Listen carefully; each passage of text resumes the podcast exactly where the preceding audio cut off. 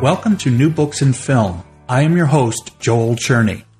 Today, I'll be speaking with Harlan Lebo, author of the book Citizen Kane, A Filmmaker's Journey, published in 2016 by Thomas Dunne Books. Considered by many experts as the greatest film ever made, Citizen Kane was the first movie of Orson Welles. Harlan was able to draw on a variety of sources not previously used to present the first true examination of the film's production. He presents a fascinating overview of a masterpiece. Welcome to Harlan Lebo. Hi, Harlan. Thanks for joining me. Glad to be here. Thanks. Now, I'm from the pre VCR days and actually read more about Citizen Kane before I actually had a chance to even see it. Um, I think when it first came out on video cassette, there was this period of time where supposedly it was out of copyright, and so there were all these bootleg versions of it, seemingly that came out. But nowadays, of course, we've got this absolutely beautiful print of it, so it's it's much easier to watch, and I'm sure uh, um, it looks so much better than the early ones. But I think today many people just aren't aware of how groundbreaking a film it was. But let's get a little bit of background about you first. Since this podcast is devoted to authors, I always like to learn something about what leads people to specific projects. Uh, what are your writing experiences and, and what do you do for a living, so to speak? Because uh, I know you've got an educational position as well.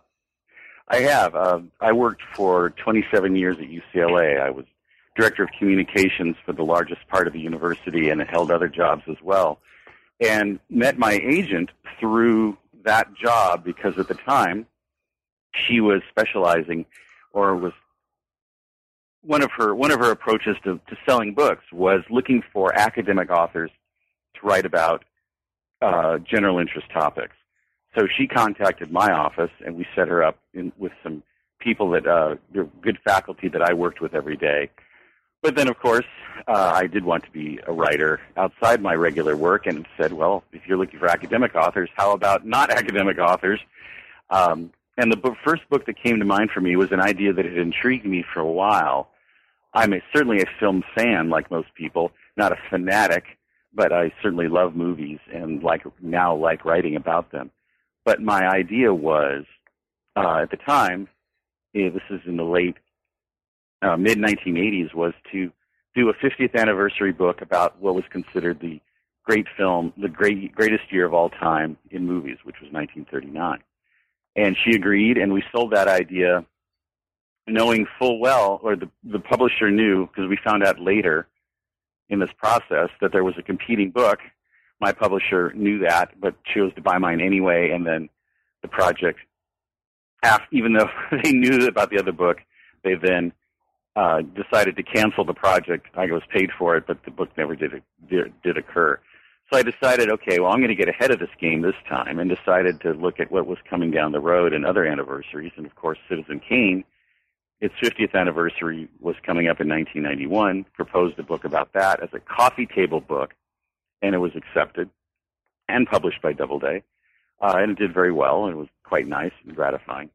Uh, but it never really was the full story of the film. And then we'll come back to that in a second. But so from there, you know, after you know 20ish years of being someone who wrote every day about the arts, humanities, and the sciences, I suddenly became a movie writer and wrote uh, the book on the first book on Citizen Kane, followed then by a book on Casablanca, and then a book on The Godfather.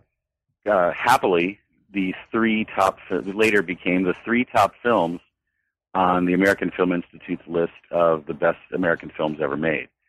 So I've been quite fortunate in that, uh, and liked all of my books. But I, and have, you know, since moved on to other projects. But it always occurred to me, the original reason I wrote the book about Citizen Kane was I had this, even though I had this, I had the same assumption that everyone else did with all the criticism and analysis and compendiums of reviews and interviews about Orson Welles and Citizen Kane, that surely there must have been a book about the making of the film.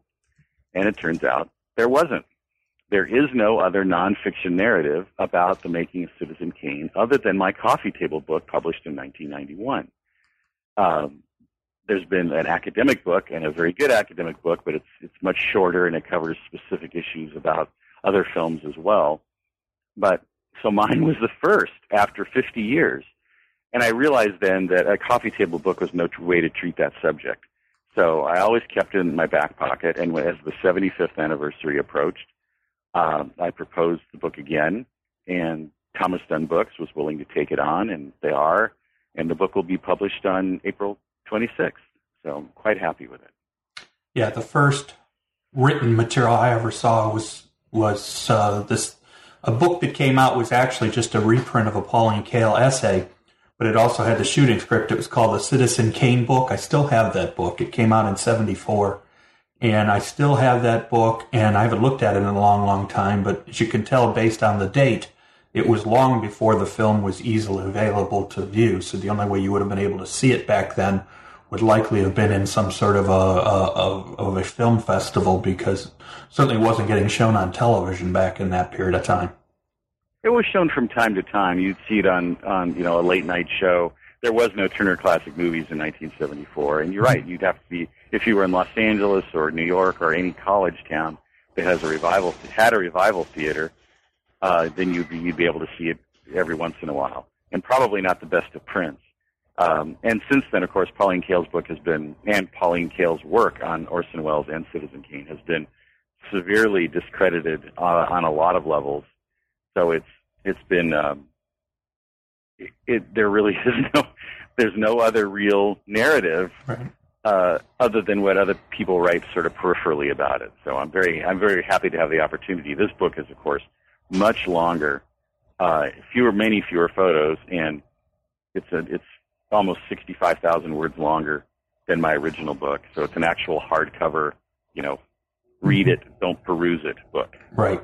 No, I really, I mean, obviously I got lucky enough to read the book ahead of time and before our interview and I, it was fascinating. It was, uh, you clearly, I mean, I've written a lot, I've read a lot of books about the making of various films, but it definitely is up there with some of the best I've ever read it, you know, about, about how a particular film was made. And, frankly, I think what we're seeing in in the writing is that we're seeing in more and more books that are coming out where authors are are getting the chance to look at archival material and really good resources and, and source material to help them develop really good. Uh, I mean, I've a number of the people I've interviewed already have been able to do the same thing with other films, but uh, it's the same concept. If you if you can access sources and interview the right people, it's unbelievable how much in depth you can get about well known films that people think they know all about, and it turns out they learn a great deal more just by reading the books. And yours is definitely one of those. Oh, thank you. I, I really appreciate it. I tried very hard to keep myself out of it. I'm not an interpretive writer. Uh, I try just to present the facts as much as I can because there's so there's so many facts about this movie. It's such a great story, Joel. It doesn't need me embellishing it to make it an incredible story about a 24 year old who came to Hollywood and in his first movie made under incredible pressure produced the best film ever made. It's just an incredible story. What I, I, know a lot of these days, especially with the way films are made nowadays and the kind of films we see regularly, and I'm not trying to be critical, I'm just pointing out the differences. Mean, leave it to other people to be critical if they want. Mm-hmm. Uh, what was so ground? I mean, I know we could spend hours just talking about this question, but in as best as you can in brief, what's what was so groundbreaking about Citizen Kane in relation to the kind of films that were being made at the time? I think the simplest way to look at that, because you're right, this could be hours or seminars on this subject, but the easiest way to describe it is Orson Welles, working with his team, managed to accomplish creative things that had never really been done before uh, by by capitalizing on the wonderful photography of his cinematographer Gregg Toland and working in partnership with their art director Perry Ferguson. They created the sets, chose the way the film was shot, uh, used every opportunity from dissolves to special effects to making sets different look differently than they had before, uh, to just setting up the camera, all in ways that expanded the creative experience uh, like nothing else. And I always like to use the example of uh, a lot of Citizen Kane was shot at RKO Pathé, which was also the home of David Selznick. It's where a lot of Gone with the Wind was shot. It's in it's in Culver City. The other half was shot at RKO in Hollywood. So it was shot. The RKO Pathé scenes were shot right down the street at exactly the same time as another great film was being made, which was The Philadelphia Story, which starred Katharine Hepburn and James Stewart and Cary Grant at MGM. It's a wonderful film, but it's a textbook example of how a film was made in Hollywood then, with relatively flat sets, people walking left to right, appearing at the front of the frame. The the camera, the lighting is relatively flat. Uh, that has nothing to do with the charm of the film or the writing or the personalities, but as a creative motion picture, it's not. Uh, at the same time, Citizen Kane was being shot, where sets were deep, they were ultra realistic. They people moved back and forth across sets and left to right, forward to backwards, uh, all in deep focus. Shot low, so you'd see ceilings and got greater realism from that. All of those things that Orson Welles and Gregg Toland and Perry Ferguson tried so hard to do, and they did so successfully. All of that combined with the way Orson Welles edited the script, well, most co-wrote and then solely, practically, edited the script, where the film becomes a series of tiny little images about the life and times of Charles Foster Kane. Uh, all brilliantly done. So that's the short version. We could expand on that for hours or days. I, I think the other issue or the other thing, and, and you mentioned a couple other films. Well, obviously the Philadelphia Story, and of course, 1939, as you intimated, was an unbelievable year for films, given that Gone with the Wind came out in 1939, The Wizard of Oz came out in 39. Of course, those were two lavish color productions, but they were also studio productions. Yes, and that were. was that was the other major thing that nowadays people don't even not that studios don't have control, they certainly do. But it's not the same kind of situation where one of the great things that Welles was able to do as part of his contract was to actually get right of of uh, Final Cut. And yeah. nowadays, that's probably not that unusual, but back then it was almost impossible. Yes, it was. I there the the total number of people who had that level of creative control at that moment in Hollywood was one, which was Char- Charlie Chaplin, uh, and that's because he owned his own studio and had his own financing. Uh, Orson Welles, he does not. He had unprecedented creative control. It wasn't total creative control. The studio did have some choice in the matter, but for the the biggest issue is what you just described. He, Orson Welles had right to final cut, um, and that just did not happen. I mean, Howard Hawks and John Ford and a lot of other great directors didn't get right to final cut. Uh, they had a lot of input, but not final cut. And that really infuriated Hollywood, a lot of Hollywood, and scared a lot of Hollywood too. Not just because Orson Welles might have cost his studio millions of dollars. There's no way that would have happened. It, it could have been hundreds of thousands of dollars, and that would have been about the worst of it. The worst thing would have been if he'd really succeeded, which is what he did. But if he had succeeded for more than one film, I think people would have started to wonder, well, maybe we have to really loosen this up. And maybe we have to start giving directors more creative control. And what would be the ramifications of that? Of course, some directors created their own creative control, like John Ford and Howard Hawks, were notorious for cutting in the camera or being very close to their original scripts and working on their original scripts. So there really wasn't a lot that the studio could do, but they did have the right to make changes, and they did. Right. But for Welles, there was very little they could do. And of course, though, unfortunately, as you pointed out, he would have needed to have two successes. And of course, famously, his second film, he did not, in the end, have total final cut. They released it heavily edited from yeah, what he originally did. So, yeah. uh, and and that it, it's unfortunate in many ways that his his first movie was his biggest success in, in, as a film. Granted, he had successes later, but it's hard to go up higher when you're already at the top with your first film.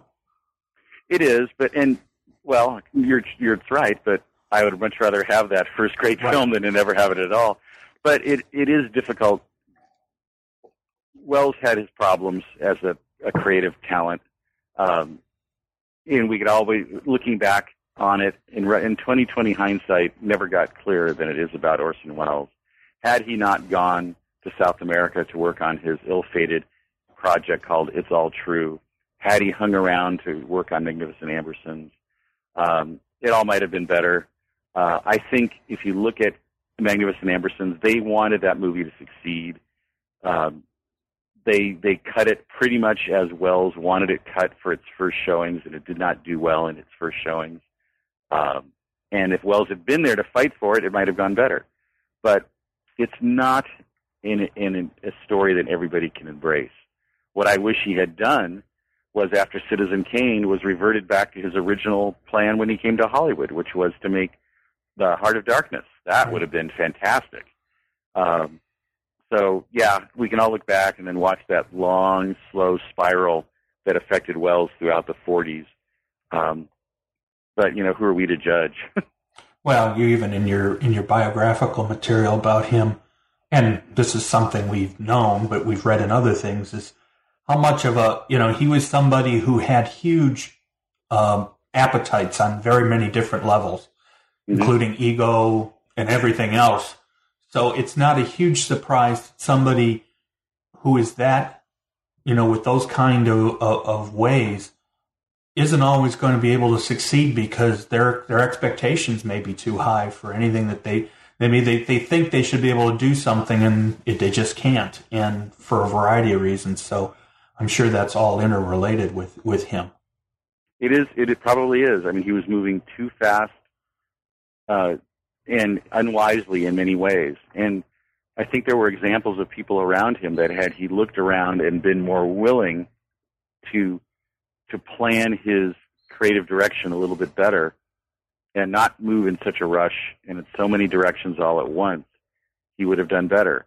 Um, there's a very famous drawing of him done by the cartoonist Al Hirschfeld, where it shows Orson sitting at a table and he's got he's more an octopus than a person. He's got arms doing this and arms doing that and that really it was meant as a compliment, but it's also it was also to his detriment.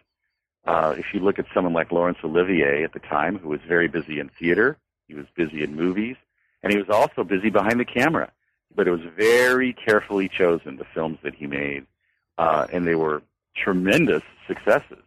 Uh, but he did create opportunities for himself, but primarily through his acting on screen and on stage. And Orson just wanted it too much too fast. And I, just watching the film and understanding that not only was he a great actor, I mean, because the film, if you if you watch him, there's just so much aspect of the film that I think his acting doesn't always get. I'm not. It's probably not true, but I just feel like his his acting was great. I mean, some of his scenes where he just says lines where you would think that, that that's his real. That's him talking. It's not like it's a it's a line. He just he's got a way of saying a line where it's almost like a throwaway, but it works perfectly. And there's a couple scenes in the film where that's so obvious, especially with some of the the, the discussions about uh, some of the schools he'd been thrown out of and stuff. It's just his form, his way of speaking it. The line makes it just seem like that's him for real. So I think his acting alone, does he deserves the amount of credit just for that, let alone the rest of the filmmaking. No, he does. Uh, the the his acting in that film has to rank with the best. Certainly, in my mind, the top two or three best film performances ever, and it's it's always overlooked. But if you think about this: hiding under the skin of that seventy-year-old man, or that fifty-five-year-old man, or that forty-year-old man in Citizen Kane, is a twenty-four-year-old or twenty-five-year-old by the time they made the movie. Mm-hmm 25 year old who'd never been in a Hollywood film before. It's absolutely astonishing watching him as an old man or as a middle aged man acting with such utter realism and so much feeling. Uh, it's just truly astonishing. Well, let's get into the book a little bit more. Like I say, I think we just we decided right from the start that we could just sit and talk about the film forever without actually talking about some of the things you wrote about, but I, I want to definitely get in there. But let's talk about some of the sources you used because I know that this book has had some pre publicity, which is great, but some of it maybe let's talk a little bit about maybe some of the aspects about the sources because you used a variety of different things. But before we look at archive sources, who were you able to interview? There, I know you were actually able to interview some people who actually worked on the film, but unfortunately are no longer living. You you interviewed them before they passed away. So, who were some of the people that you talked to, and, and what kind of sense did you get from from them? I did. I had a. Uh, I was very fortunate to rely on the generosity of of five people who were involved in the making in the making of the film. William Alland, who played the reporter Thompson, uh, the one who's on the search for Rosebud. Uh, Ruth Warrick, who played his second wife, em, uh, uh Emily. Richard Wilson, who's associate producer and was with him a long time confidant, and Robert Wise, the Academy Award winning director and at the time an editor on staff at RKO, and he edited Citizen Kane. In addition, so I talked to all of them, all four of them, back in the late '80s and early '90s. In early '90s, um, and then more recently, I talked with the family of Catherine Trosper Popper. Catherine Trosper being Orson Welles' personal assistant. She passed away a month ago at the age of almost. She just didn't quite make 101. Uh, but her family, she actually lived with her daughter, who's a, one of the top pediatricians in New York, and her son is a retired newspaper reporter who lives in Kansas City. And they opened the doors to me. They made it, gave me every opportunity to get get information and background from her work with Orson Welles, which was wonderful. And Joe, her son, had interviewed her at length. It would have been challenging for me to do an interview with her now, a direct interview. So he was kind enough to go into his own archives, take a list of my questions, and pull out of it material from her that I was able to use in the book, which was just so generous of them, and I'm really grateful to them. So those five participants were all part of my discussions for writing the book. This is what I was mentioning before about how we're lucky as uh, film fans or even film, uh, the people who, who work on film history for a living to actually be able to find some of these art, the not only the people but also some of the materials these folks had. I know there's been a lot of writing, say on Alfred Hitchcock, where the, we're, we're actually able to hear more from people who work with them so regularly, and it helps because it gives you the opportunity to anything like that related to this is absolutely spectacular.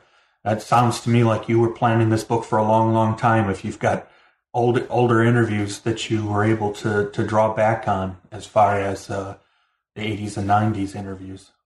Well, they were all done in preparation for the 1950 the, right. the 50th anniversary book, so I was fortunate about that. Catherine Trosper came up at the last second because through my own misinterpretation of another obituary, I thought she had passed away a long time ago. And then in revisiting it, I had some questions about the origins of the script myself and it turned out she was still with us, and that was a, a happy surprise. Um, and she was just a treasure. It was a wonderful thing to have access to her. And then, what about written source, or are there art, what we would call archive sources? What kind of material did you have access to that maybe others haven't, or that people others have, but maybe you've found a new way to use them?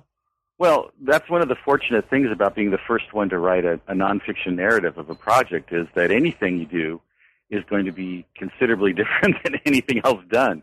Uh, everything I used was completely available to anyone who would like it. Uh, the two primary sources for Welles material, the two primary sources, one for Welles, which was the Lilly Library at Indiana University, and for material from the Hearst archives, the Bancroft Library at the University at UC Berkeley. They're both open and available. In the case of I could have gone to Berkeley, but um, they have a the, the library is wonderful about working with local researchers who are available uh, for hire to go into the archives and do research based on a specific request. So I worked with a wonderful researcher based in the Bay Area. Her name is Juliet Demeter, and she did the research. She had a list of things and a specific period. I asked her to go through those files and she produced dozens and dozens and dozens of pages of material that were useful for me. In the case of the Lilly Library, there was no question about the period that I was interested in. There are thousands of pages of Orson Welles memos, correspondence, letters, notes from his lawyers, from his staff. Uh, again, the period was very specific. So rather than having to go to Indiana, which I would have preferred because the campus is wonderful and that neighborhood is wonderful, uh, they were able to ship out, uh, God heavens, 600 pages of of copied memos um, to me as the digital files, so I could happily scan. I could happily read through them. Uh, so those were the two primary ones. The others, because I'm in Los Angeles, uh, UCLA has some archival material from RKO and from individual films that RKO has done, and the uh, library of the Academy of Motion Picture Arts and Sciences in Beverly Hills also has good collections of notes uh, on many films, including Citizen Kane, an original program from the LA premiere, uh, lots of photographs, clips, uh, some notes of their own. Uh, so those are, since I'm fortunate enough to be in the Los Angeles area, those are things that I have easy access to. But you had mentioned early in this process that you know how our access to archival material is changing. In the old days, you'd have to go and sit and sift through papers, and now with the cooperation of wonderful librarians all over the world, but in my case, just in the United States, uh, they were able to produce exactly what I needed, uh, which was fantastic. What a time saver and a money money saver. Having worked on having worked on historical projects, although not film related, I know what you mean. I've used to live in the Cleveland area and regularly used the Western Reserve Historical Society, and the people who worked there were uniformly spectacular. And frankly, my career is a librarian. I worked for 30 years as a, as a public librarian. So every time I read a book where the librarians get specific credit or special thanks in archives, I always, I always think that's right. That's the kind of thing we believe in. We want the information out there. So it's useful. We, we like to be helpful to people because that's what we want. We don't want to hide it. We want it out there. yep, definitely. It's wonderful one of the parts then from this uh, early on in the book, or you know, in the earlier part of the book, you spend a lot of time rightly talking about the script. Um, as and this is one of the old older stories about Citizen Kane that uh, controversies that have been that actually is reasonably well known, which is who should receive you know the crediting you know the film. Obviously, we know that Herman Mankiewicz was the official uh, writer of the initial script, but both he and Welles get uh, credit on this on the script, and of course, people who there are people who believe that Mankiewicz should have received more of the credit or most of the credit that the film was built so much on what he did, but you presented a number of great examples of how Will Welles was able to develop based on what Mankiewicz first uh, presented. How did what were your views as you started to read through some of the early versions of the scripts and some of the other notes as to how the process actually worked? Well, it, the process worked a couple of ways. I, mean, I think what people forget is before Herman Mankiewicz and John Houseman went out into the desert in California to a little town called Victorville and wrote the first draft of Citizen Kane. Before they went, there were dozens, if not hundreds, of hours of discussion between Mankiewicz and Welles and other staff members and John Houseman about characters, about possibilities, about ideas for the, the actual story. And they went out into the desert with the idea of writing a, a screenplay about a powerful man and his life and how people perceived him. So that was done, and that was certainly done in cooperation with Welles. There's also no question that Herman Mankiewicz produced the, the first draft script. A very long, unfocused, but still nevertheless a script, and it contains many of the elements that wound up in the final film. Uh, so Herman Mankiewicz certainly deserves credit for being involved in the creation of the original draft for Citizen Kane. There's no question about that. But Welles certainly deserves credit, if nothing else, for being for for editing that work as a starting point and starting to, to shave it down and form it into a script. But he also wrote many individual scenes himself. There's no, no doubt about that. These are all things that Pauline Kael conveniently overlooked, not because people said so, but because they're in people's records like John Houseman's own files at UCLA, talk about Orson writing parts of the script, and Pauline Kael chose to not write about that. So the controversy really originated with Pauline Kael. It really had died out for the most part when Herman Mankiewicz died uh, in 1953. So it's it's that was all long past, and Pauline Kael, for whatever reason, decided to take off after Welles. Uh, just on the on the issue of the script, she never denied that he was the creative vision behind the project. But it's much more than Orson Welles writing, either editing as they went along in creating script drafts or in writing new material himself. His true gift was taking, doing what he had done before in both radio and in theater in New York. His true gift was taking material that was almost there and at the very last second turning it into true genius. That was his strength. And he did that over and over again in practically every scene in Citizen Kane, in shaping the material, in focusing it more and more closely on these images of Charles Foster Kane, which don't even really exist in the final official script draft that was final and official only a few weeks before they started shooting the film. It all occurred between that point and when the move, each scene was actually shot and you can point at every scene in the movie and see where that where Welles did that all on his own, sometimes overnight, sometimes by stepping away from people who are working on set and rewriting right there on the spot. And Catherine Trosper remembers doing this, where she would work with him, you know, on set, off, you know, they'd step away, they'd send everybody home overnight, and they'd they'd rewrite something later, or she'd take dictation from him at three in the morning when he was he was getting his makeup on to play Kane at various ages. Uh, all that is Welles' true strength. So absolutely, Mankiewicz deserves credit as a co-writer, and absolutely Welles does too. Yeah, because I think one of the things you talk about in the book was, as you just pointed out, the, he the the initial script was huge. It was certainly never going to be able to be made as it was written, and Welles' strength was being able to take away from you know, to pare it down so that because the images was the part that was supposed to tell the story. That's the big difference between, say, a screenplay and other written forms where even plays where the words are more important in the long run. Where with with a movie, the visual aspect has to be there, and he was able to rip apart some of the scenes that Mankiewicz wrote and put them on the screen without all those words. And and and I think that's where uh, his true genius as a as a filmmaker, especially with his first film, came out so well. It really is, and it's actually not just his genius as a filmmaker; it's his incredible gift for creative collaboration on set.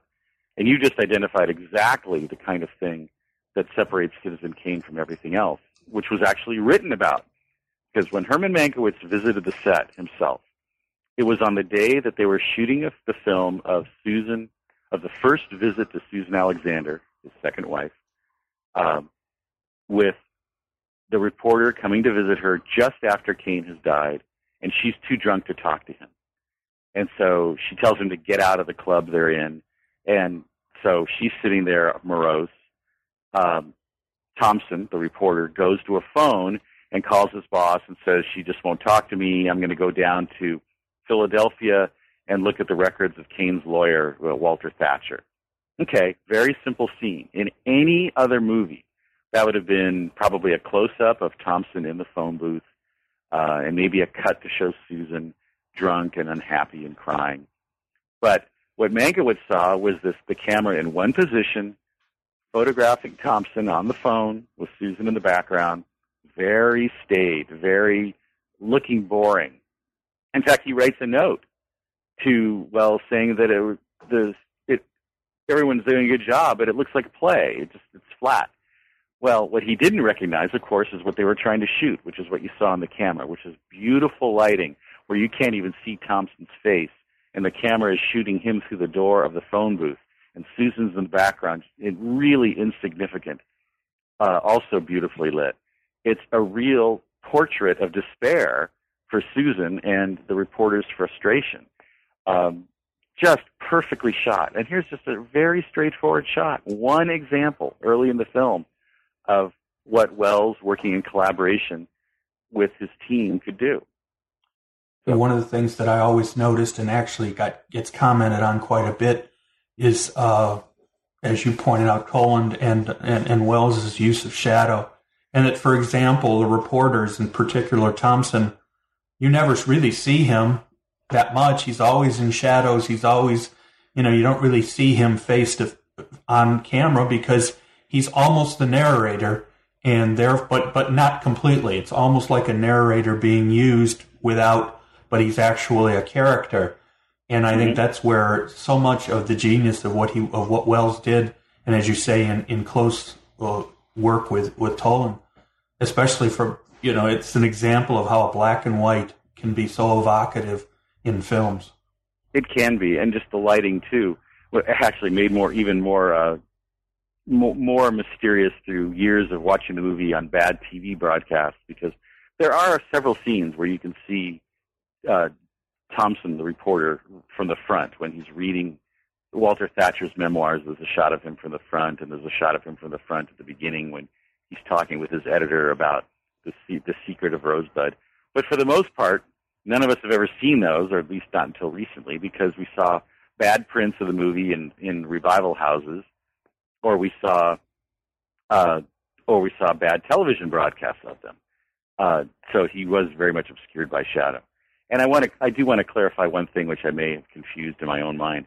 Emily was his, Emily played by Ruth Warrick was his first wife. Yeah.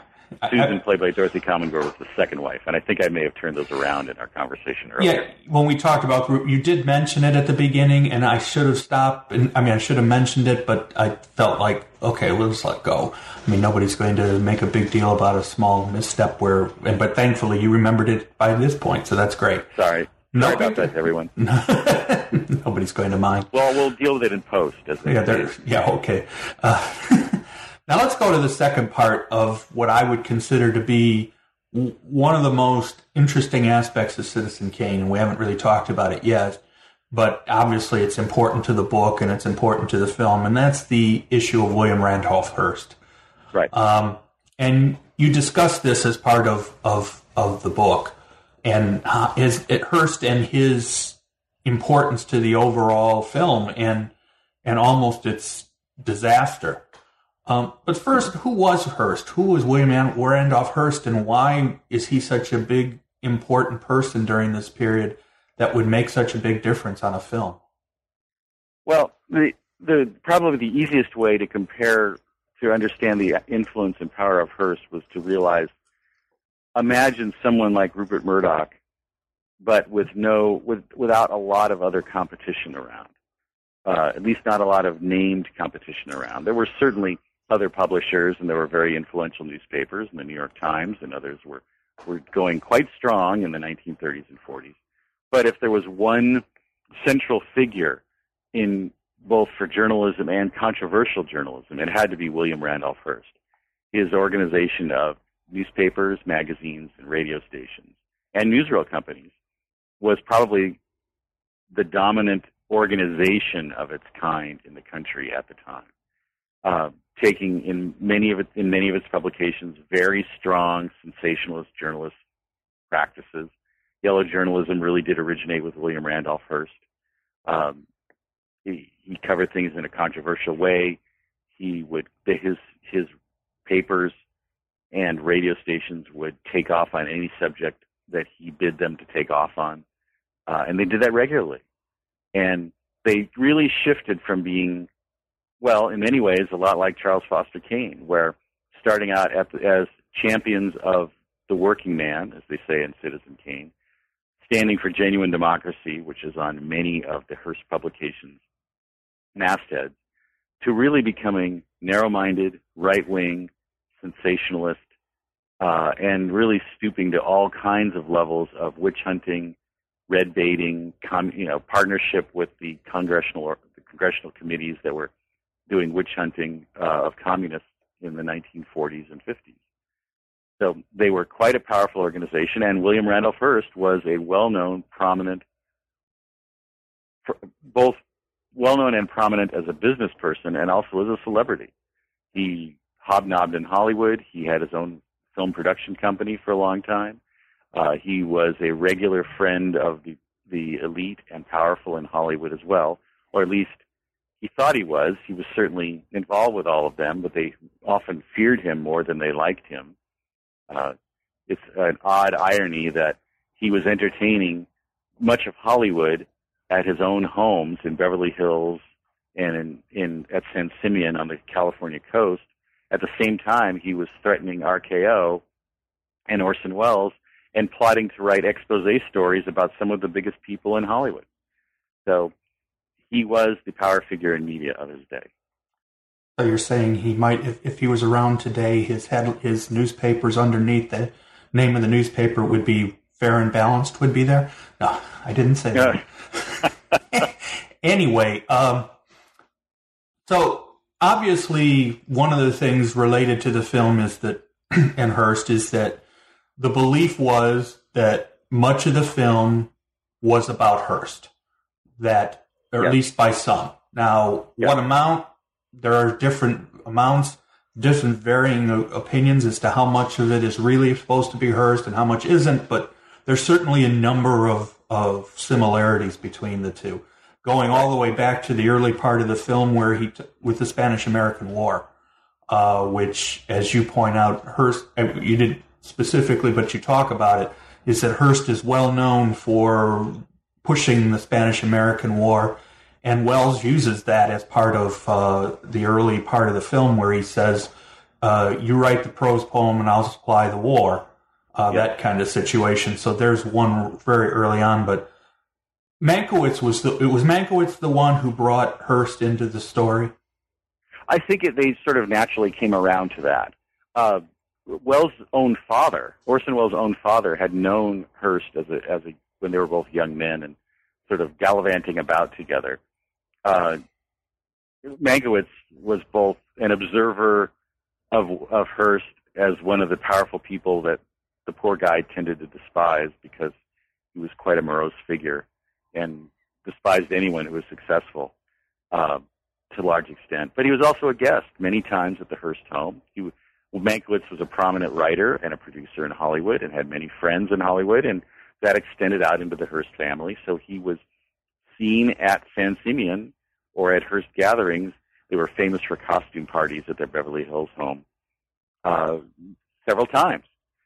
So if you're looking for powerful figures in 1930s America, probably they you you start out well probably with industry people, you know, Steel, you know, the Andrew Carnegies and and J.P. Morgans of the world. Of course, those are all earlier than that, but or a little bit earlier than that.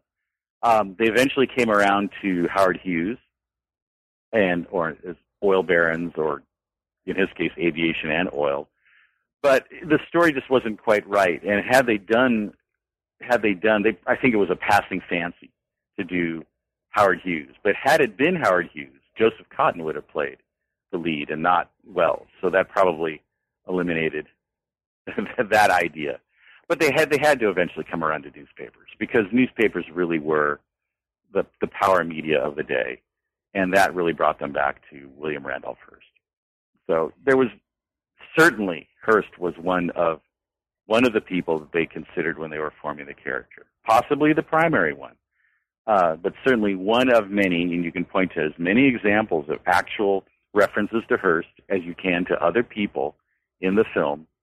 But just if anyone went to see the movie in 1941, assuming that the movie was about Hearst, and you saw a movie that starts out with a giant castle built into a hill with its own golf course and its own zoo, and you wind up on a discredited publisher and a news and a newsreel about that publisher and how America was ceasing to trust him and how he was essentially a decrepit old man.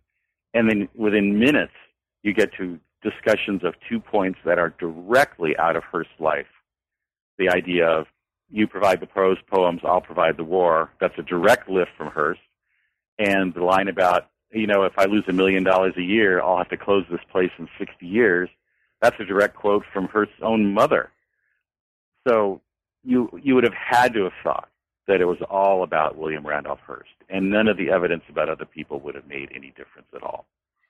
And of course, then there's, and then the the controver- where it got even more controversial was obviously Kane, or excuse me, um, Welles and Mankiewicz decided to make um, her, uh, Kane's paramour to be a bad opera singer, where of course, or, uh, was known for his uh, longtime uh, love, Marion Davies, who was a movie who, who he made movies for, or he had he used his studio abilities to get film roles for her. Yes, he did. Uh, and and would Marion Davies has have been in as many movies as she was without Hearst backing? Probably not. But she was certainly no flop, Right. and she was very well liked in Hollywood. And she made a lot of movies, and she loved it. And she loved running Hearst's estates for him. She was not the insular, unhappy fish out of water that Susan Alexander that Susan Alexander was.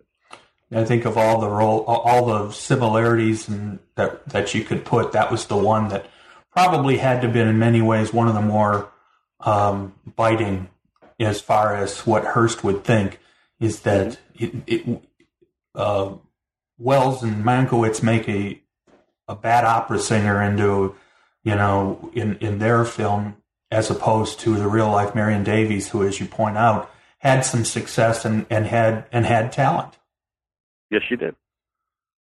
Now, obviously, then um, Hearst supporters and depending on who you talk to, Hearst's backing tried to derail the pro- production. What kind of examples do you have of what they tried to do in order to stop the film? Well, I think the the real intriguing part to me, and again, no secret, but it really we're really dealing with it here. We're dealing with it here in detail for the first time. Is that the conventional story about the plot against Citizen Kane in the conventional story begins when Hedda Hopper saw the film in early January of 1941, realized in her mind that Kane was Hearst, and she, even though she worked for the competition of the Hearst organization, called Hearst's lawyer, alerted him about the film. He then alerted the boss, and they ordered Louella Parsons to see the film. She saw it, was equally horrified because she went into seeing the film assuming it was about Hearst. And that day, the Hearst organization started to take action against Citizen Kane and RKO at that moment. That's the conventional story, and all of that did occur. But what hasn't been really written about at length before, and I try to cover it as well as I can, is that this was a much darker, much deeper, and much more insidious plot against Citizen Kane than just sort of the detritus of two two competing columnists tattling on the movie. That the Hearst organization had suspected for months, weeks, possibly months, that the movie was all about Hearst. They knew that was an issue because even before Hedda Hopper saw the movie, Richard Berlin, the head of Hearst magazine division, was already turning down advertisements for the film in Hearst publications. And when not only that, simultaneously was working with colleagues and friends in Hollywood to suppress the film, including going to two studios that ran literally thousands of theaters where Citizen Kane might have played and stopped the movie from being shown in those theaters. So it eventually became a three part attack on the film. You know, here's an organization that, uh, you know, that, that describes itself as standing for genuine democracy. Then they were going after, they wanted to crush Citizen Kane. They wanted to discredit Orson Welles. They tried to prevent the film's release. They blackmailed Hollywood's leadership by threatening to run all kinds of nefarious stories about both stars and and Hollywood leadership. They red baited Wills, Welles and his associates and looked into their background for, for communist association. They published distorted articles about the director, and ultimately they actually plotted to try to force RKO to destroy the film by buying the negative and burning it. So all of that began a long time before Hedda Hopper saw Citizen Kane for the first time. It's it's that's the story that I think, as you point out, is it it it wasn't.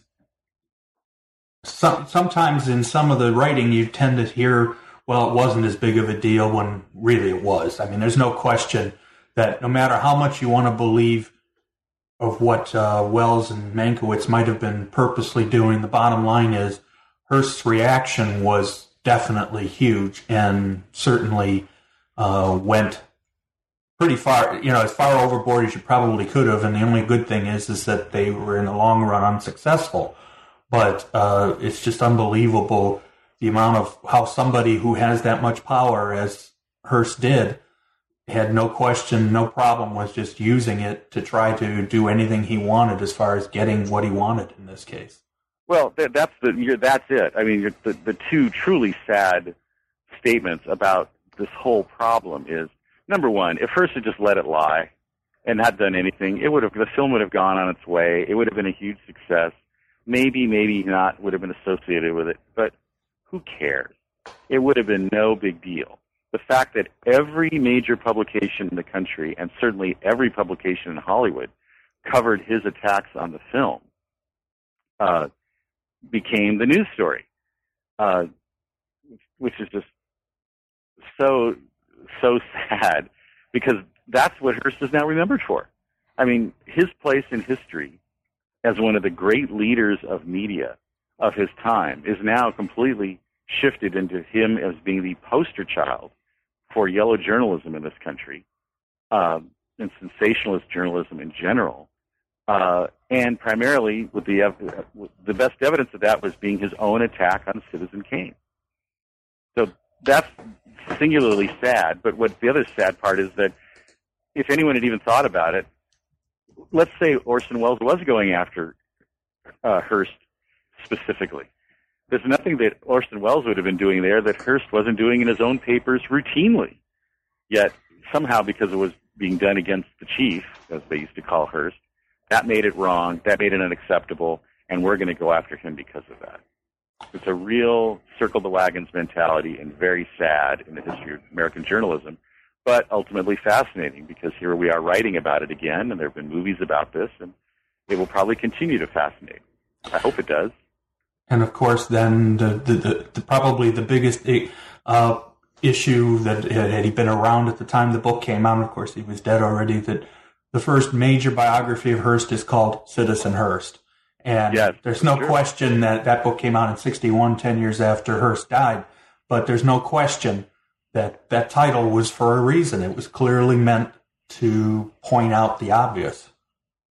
Yep, which is. And by the way, let's let's be clear here. I there is no question that a lot of a lot of Charles Foster Kane is William Randolph Hearst. There's no question about that. Is it entirely about him? No, but it was certainly enough to to start the wheels spinning against up against Citizen Kane.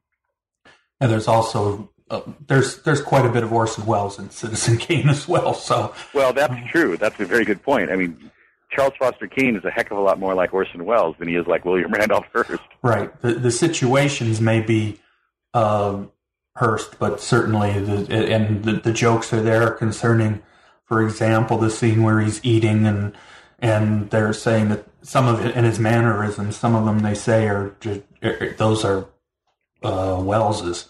So it's not a surprise. But yeah, but one of the things that, but one of the things that really fascinates me, not just about Citizen Kane, although it's the first, not only the best, but it's the first, is Welles' endless fascination with what he called the damned man. The idea of of doing movies about men who are ultimately failures. And if you look at all of his works, I think every film he directed, I don't think there are any, I don't think there are any examples that aren't, but certainly most of his films are about very powerful, very influential, charismatic figures of one kind or another who ultimately fail, always through their own excesses or their own foibles. And that started with Charles Foster Kane, and ultimately, in its own way, was Orson Welles too. Uh, through his own his own mistakes and his own character, he was as not only creatively brilliant, but as a successful regular movie maker, he was a failure. Which is interesting, given that some of the other directors, I mean, we can think of the the anti, who I would call the anti Orson Welles, would be somebody like a Frank Capra, whose films were always about the regular person succeeding and mm-hmm. going up. And of course, uh, as you pointed out quite well, is that Welles went the other direction. There were often big people who ended up failing. Yes, and but you know, but both of them are they make they all make wonderful characters. Right. Jefferson Smith and Mr. Smith Goes to Washington is a is a character as compelling as in his own way as any character that fails, or like Charles Foster Kane. I think it's one of the, the clear signs of some of the greatest directors who worked during this period, you know, during the quote unquote studio system, where they tend to work with the same people over and over again, as as we know Welles did, and of course Capra did too, where they had their people who they depended on the most and who gave them their who helped the most and were probably very important in the overall successes in the long run. Mm-hmm. So where obviously you've already said it, but you, you you definitely view Citizen Kane as the greatest movie ever made, or do you say that exactly, or you put some conditions on that, or, or where do you see it? Where does it rank for you? I don't. If I think if if you had to choose one, if there's only one, I would make it Citizen Kane. There are certainly other great films, and I prefer to, to do it as there. I think there are films that group together as the greatest. Uh, you know, you can't compare Lawrence of Arabia to Citizen Kane, even though they're both about very powerful male personalities who both, in their own way, failed. Um, but how do you compare Lawrence of Arabia to, to Citizen Kane? Right. They're all great. To me, what comes out of Citizen Kane that, that puts it a step above is not only is it truly a great film, possibly the greatest American film of all time, but the level of inspiration it still provides, not just to fans who see it for the first time and go, holy cow, this is an amazing piece of work. This shifts everything I've thought about making movies uh, or about watching movies before. Uh, the same way that it does that with filmmakers, where there are dozens, if not hundreds, of prominent filmmakers who have used Citizen Kane or can cite Citizen Kane as the film that really got them interested in the creative possibilities. I mean, the first film, I'm not a filmmaker, but I can still remember the very first film that made me think, wow, movies are really cool. And that movie was the first time I saw Jason and the Argonauts, a wonderful film from the early 1960s. Not a fantastic film, but it hit me at just the right moment that I thought movies are fantastic. Um, do I think it's a great film? No, but it's it's certainly where it got me started thinking about that. And there are a lot of other people who didn't maybe didn't even realize that they wanted to be filmmakers who saw Citizen Kane and said, "Wow, this is what I want to do." And that's to me what makes Citizen Kane so great. Well, to turn it around then, I do remember seeing Jason and the Argonauts in the theaters. I'm a little, I'm not sure how old you are, but I suspect I'm older than you. But uh, I, and it was one of those films you went to see multiple times. It was in the early, you know, not that that didn't happen because remember, of course, that was the only way to see a lot of these films. You had to go to the theaters, and so multiple viewings were normal. But I can definitely know that I saw Jason and my brother and I went to see Jason and the Argonauts more than once. And it was just, it was good storytelling. They used the special effects. It was Harryhausen's special effects. I mean, it was just a great movie. You know, great or great in the sense of, uh, you know, groundbreaking? Who knows? But I mean, you're right. It was just an example of a movie that said, yeah, this is a movie. I mean, that it just comes right out and said, this is something that could really only have been done as a movie. Yes, indeed, and it's exact. That's exactly the test right there. The other good test I like is my wife's test, which is did the movie do what it set out to do? And in this case, I think it really did. But that's a perfect lead in back to Citizen Kane because I can still remember as clearly as we're talking, seeing the film open and the giant crash. And we're talking about Jason the Argonauts. Hmm. That giant crash of music that starts the movie, and the movie, the music, of course, was written by Bernard Herrmann, who also mm-hmm. wrote the music right. for Citizen Kane. Yeah, it's it, of course Herrmann. It's just unbelievable the career. There have been books written just about his career, and it's unbelievable what a kind of career and who he's been able to work with, and yet his his work with Citizen Kane, it's almost you forget it not as it, it's not as obvious because of the way it was used. I mean, obviously there's no music music over the opening title, which of course is pretty much just Citizen Kane, and um, it's used in a in a completely different manner than it's used in some of the other films he's done, including his work with Hitchcock, and but it still is unbelievably evocative of what Welles did. It is. I wish I wish that Citizen Kane. The, by the way, for anyone who's not seen the new, well, now a few years old, um, Blu-ray of Citizen Kane that was produced literally frame by frame by Warner Brothers. It is absolutely fa- fantastic. It is a wonderful transfer of three of the original prints of the movie uh, into one composite that was used to create the Blu-ray, and it's absolutely wonderful. The only thing it's lacking, and I think that's because it just couldn't be done physically, is it doesn't have a music-only option. It would be great.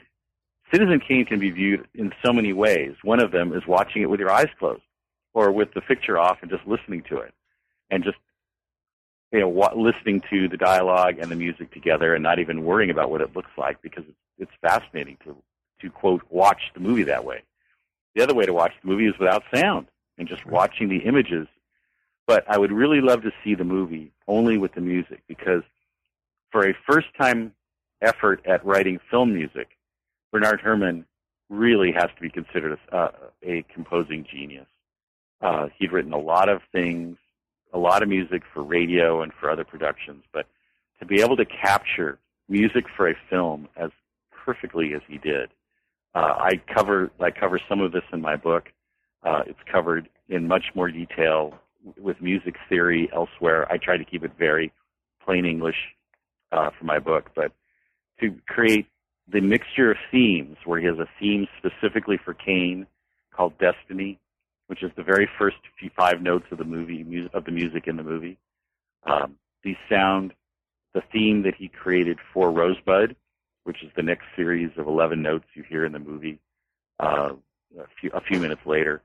And then how he works both of those themes in all different directions throughout the movie, sometimes playing it more jazzy, sometimes with just a little bit of violin, so you get a hint, if you know what you're looking for, of what Rosebud is.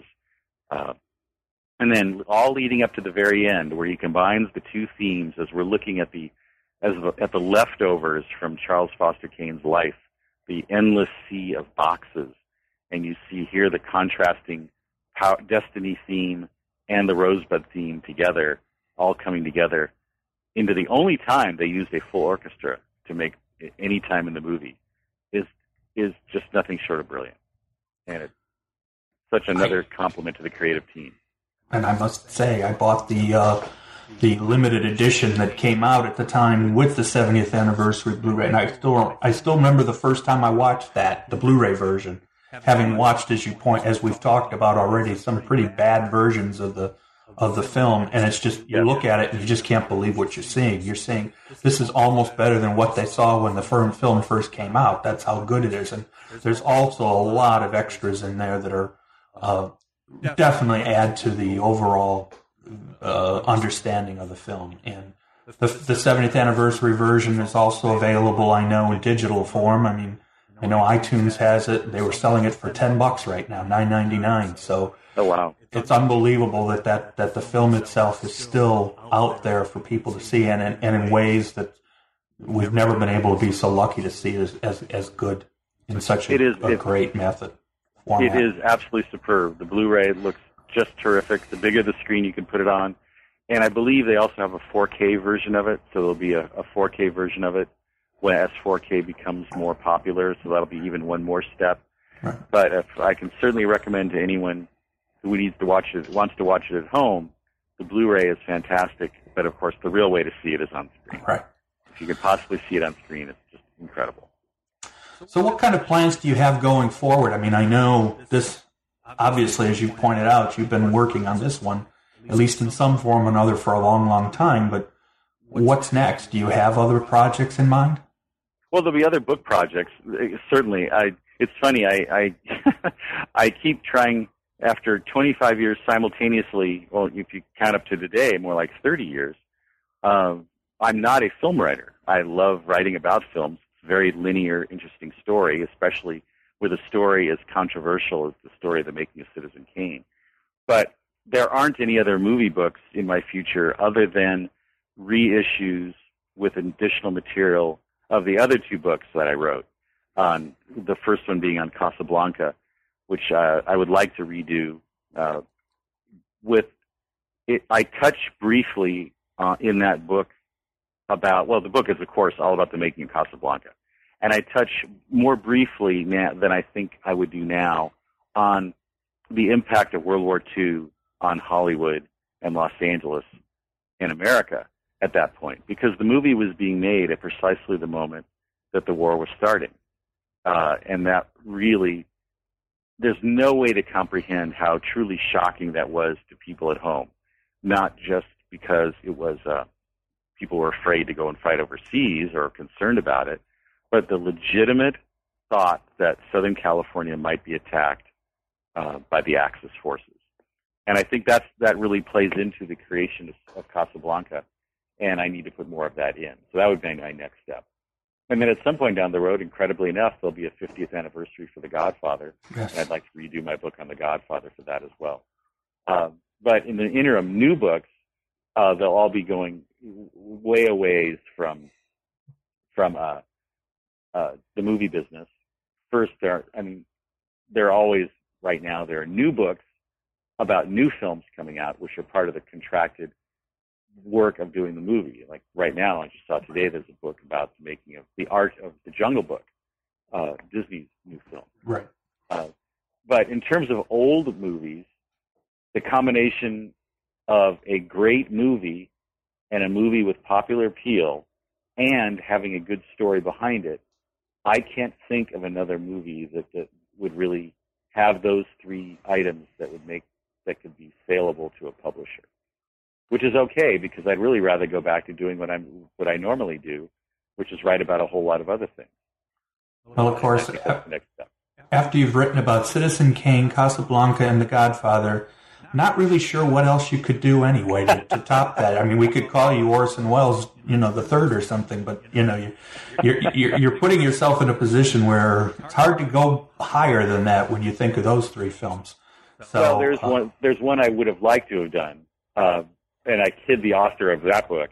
The one I would have liked to have done would have been uh, the book that came out for the 25th anniversary of the making of Lawrence of Arabia, Ah, okay. uh, because it's such a spectacular film, and they have beautiful color photos of it. Uh, and I kid Bob Morris, who's the, the, the principal writer on that project. I kid him all the time because he had uh, he not only wrote, which in my mind is the most thoroughly written book about the making of a film ever made, but I kid him because yeah, you had you had a lot of people who are actually alive, Bob. I only had you know four. uh, he actually talked with a, a great number of people involved in the production, and to my mind, that's not just a a great read. It's also beautifully done with just dozens and dozens of color photographs from the film. So that would have been the one I'd wanted to Joel. That would have Oh, been the other one I'd want to do. So I can't think of another one I'd like to write about. And there are certainly other film subjects Right. Writing about, but not a not necessarily individual movie making of books. So that's not where I'm heading anyway. So with any luck, I'll be doing something quite more like my regular work. Well, what can I tell you except I hope people read this book and, and more importantly, go back and watch the film. Uh, it deserves to be watched as many times as people have want to. I mean, it's just still unbelievable what the film did, but also you brought a, a great view of it and, and as an overview and as a, as a detailed discussion of the film. Your book is, did a really great job. I know it's just about to come out. We're recording a little bit before its really official release date, but I suspect it's going to be very popular with people, which I'm glad for because it definitely deserves uh, the credit that uh, hopefully it'll get. Oh, thank you. So thanks for talking to me, Harlan. I really enjoyed our discussion. Thanks, Joel. I hope you enjoyed my talk with Harlan. His book will give you a new view of a great film. This is Joel Cherney, and I will be back soon with more new books in film.